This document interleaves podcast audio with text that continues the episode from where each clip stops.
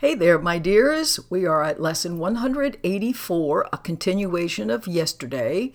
The name of God, which is love, unity, oneness, is my inheritance. That's what's owed to me. And then it begins right in You live by symbols. You have made up names for everything you see, and each one becomes a separate entity identified by its own name. This is a chair, this is a hand, this is a dishwasher. By this, you carve it out of unity. By this, you designate its special attributes. After all, dishwashers do one thing, hands do another. And set it off from other things by emphasizing the space surrounding it. This space you lay between all things to which you give a different name and all happenings in terms of place and time and all bodies which are greeted by a name. In other words, we think there's a bunch of space and then little separate things in it. This space you see as setting off all things from one another. That's the means by which the world's perception is achieved. You see something where nothing is. In other words, we're hallucinating. And you see as well nothing where there is unity. In other words, we can actually experience unity. A space between all things, between all things and you. This is also what we see. And by this, do we think that we are given life in separation? It's by this split that you think you are established as a unity that functions with an independent will. I can do, running around in space, whatever I choose. So, what are these names by which the world becomes a series of discrete events, of things ununified, of bodies kept apart, and holding bits of mind as separate awarenesses? You gave these names to them, establishing perception as you wished to have perception be. Remember, perception is what we see and hear and so on and so forth in our so called outside world. The nameless things were given names, and thus reality was given them as well. For what is named is given meaning, and will then be seen as meaningful, full of meaning. a cause of true effect with a consequence inherent in itself. This is the way reality is made by partial vision, purposefully set against the given truth of unity. The enemy is wholeness. We're afraid of wholeness. It conceives of little things and looks upon them and a lack of space, a sense of unity, or vision that sees differently becomes the threats that it must overcome, conflict with, and deny. This is this partial vision hallucinating problem. Yet, does this other vision still remain a natural function? In other words, this ability to see things as unified, for the mind to channel its perception. It's hard to teach the mind a thousand alien names and thousands more, and yet you believe this is what learning means. It's one essential goal by which communication is achieved and concepts can be meaningfully shared. You notice the first thing we teach babies and little kids is, What's your name? And this is an apple and this is a chair. In other words, naming things is the very first thing we begin to be involved with when we're very, very small. So, this is the sum of the inheritance the world bestows. And everyone who learns to think that it is so accepts the signs and symbols that assert this world is real. It is for this that they stand. In other words, that making the world real. They leave no doubt that what is named is there. It can be seen as it's anticipated, and what denies that it is true is just illusion. For this is the ultimate reality. To question this being ultimate reality is madness, and to accept its presence is the proof of sanity you can see, once again, we have everything upside down and backwards. So, such is the teaching of the world. It's a phase of learning everyone who comes has to go through, but the sooner he perceives on what it rests, how questionable are its premises, how doubtful its results, the sooner does he question its effects. In other words, we begin to go, is there something else besides this going on? Learning that stops with what the world teaches stops short of meaning.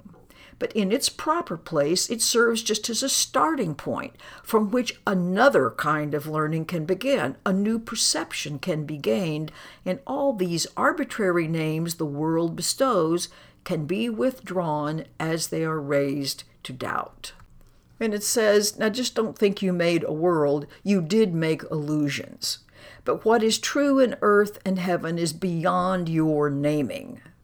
When you call upon a brother, it's his body that you approach, to which you make appeal. His true identity is hidden from you by what you believe he really is. His body makes response to what you call him, for his mind consents to take the name you give him, as if that's his own. And thus his unity is twice denied, for you perceive him as separate from you, and he accepts this separate name, that separate meaning, that separate individual thing as his. Now, it would indeed be strange if you were asked to go beyond all the symbols of the world, forgetting them forever, and yet were asked to take a teaching function here. You have need to use the symbols of the world a while, but don't be deceived by them as well. They don't stand for anything at all. And in your practicing, it is this thought that will release you from them. Now they just become the means by which you can communicate in ways the world can understand, but that you recognize is not the unity where true communication can be found. Thus, what you need are intervals each day in which the learning of the world becomes a transitory phase a prison house from which you go into the sunlight and just forget darkness for a while. Here you understand the Word, the name which God has given you, the one identity that all things share, the one acknowledgement of what is actually true. And then we step back into darkness, back into the hallucination, back into what seems like the normal world, not because you think it's real, but only to proclaim its unreality in terms that still have meaning in the world that darkness rules. In other words, we can talk about these ideas that there's something besides our separate state going on. And so use all these little names and symbols that delineate the world of darkness, yet don't accept them as your reality. The Holy Spirit uses all of them, but He does not forget creation has one name, one meaning, a single source that unifies all things within itself. All of us are this oneness. We are all of us the center of oneness, simply experiencing it from our perspective. So use all the names the world bestows on them just for convenience, but don't forget everything shares the name of God. The reality of everything is love itself along with you. So God doesn't have a name. It's not like Joe Smith. And yet his name becomes the final lesson that all things are one. At this lesson, learning ends. All names are unified. All space is filled with truth's reflection. Every gap is closed all separation healed. The name of God, unity, love, oneness, is the inheritance He gave to those who chose the teaching of the world to take the place of heaven or joining. So, in our practicing, our purpose is to let our minds accept what God has given as the answer to this pitiful little inheritance you made as a fitting tribute to the Son he loves.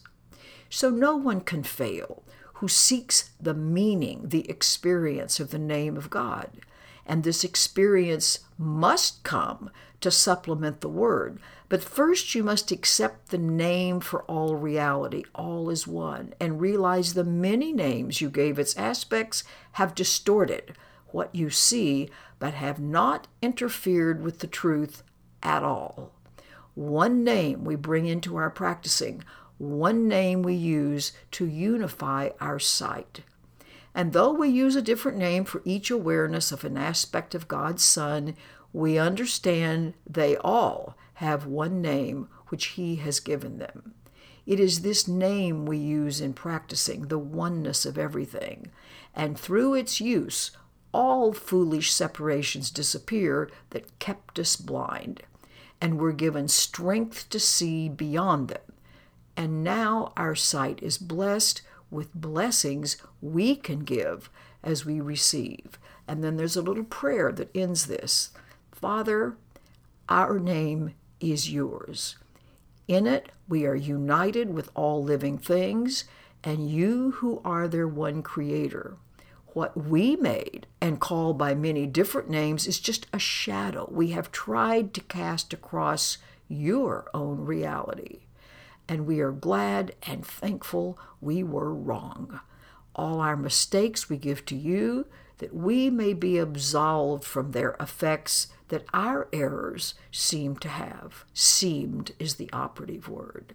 And we accept the truth you give in place of every one of them. Your name is our salvation and escape from what we made up, what we hallucinated. Your name unites us in the oneness that is our inheritance and our peace. Amen. So do have a blessed day, and I surely look forward to seeing you tomorrow. Goodbye for now.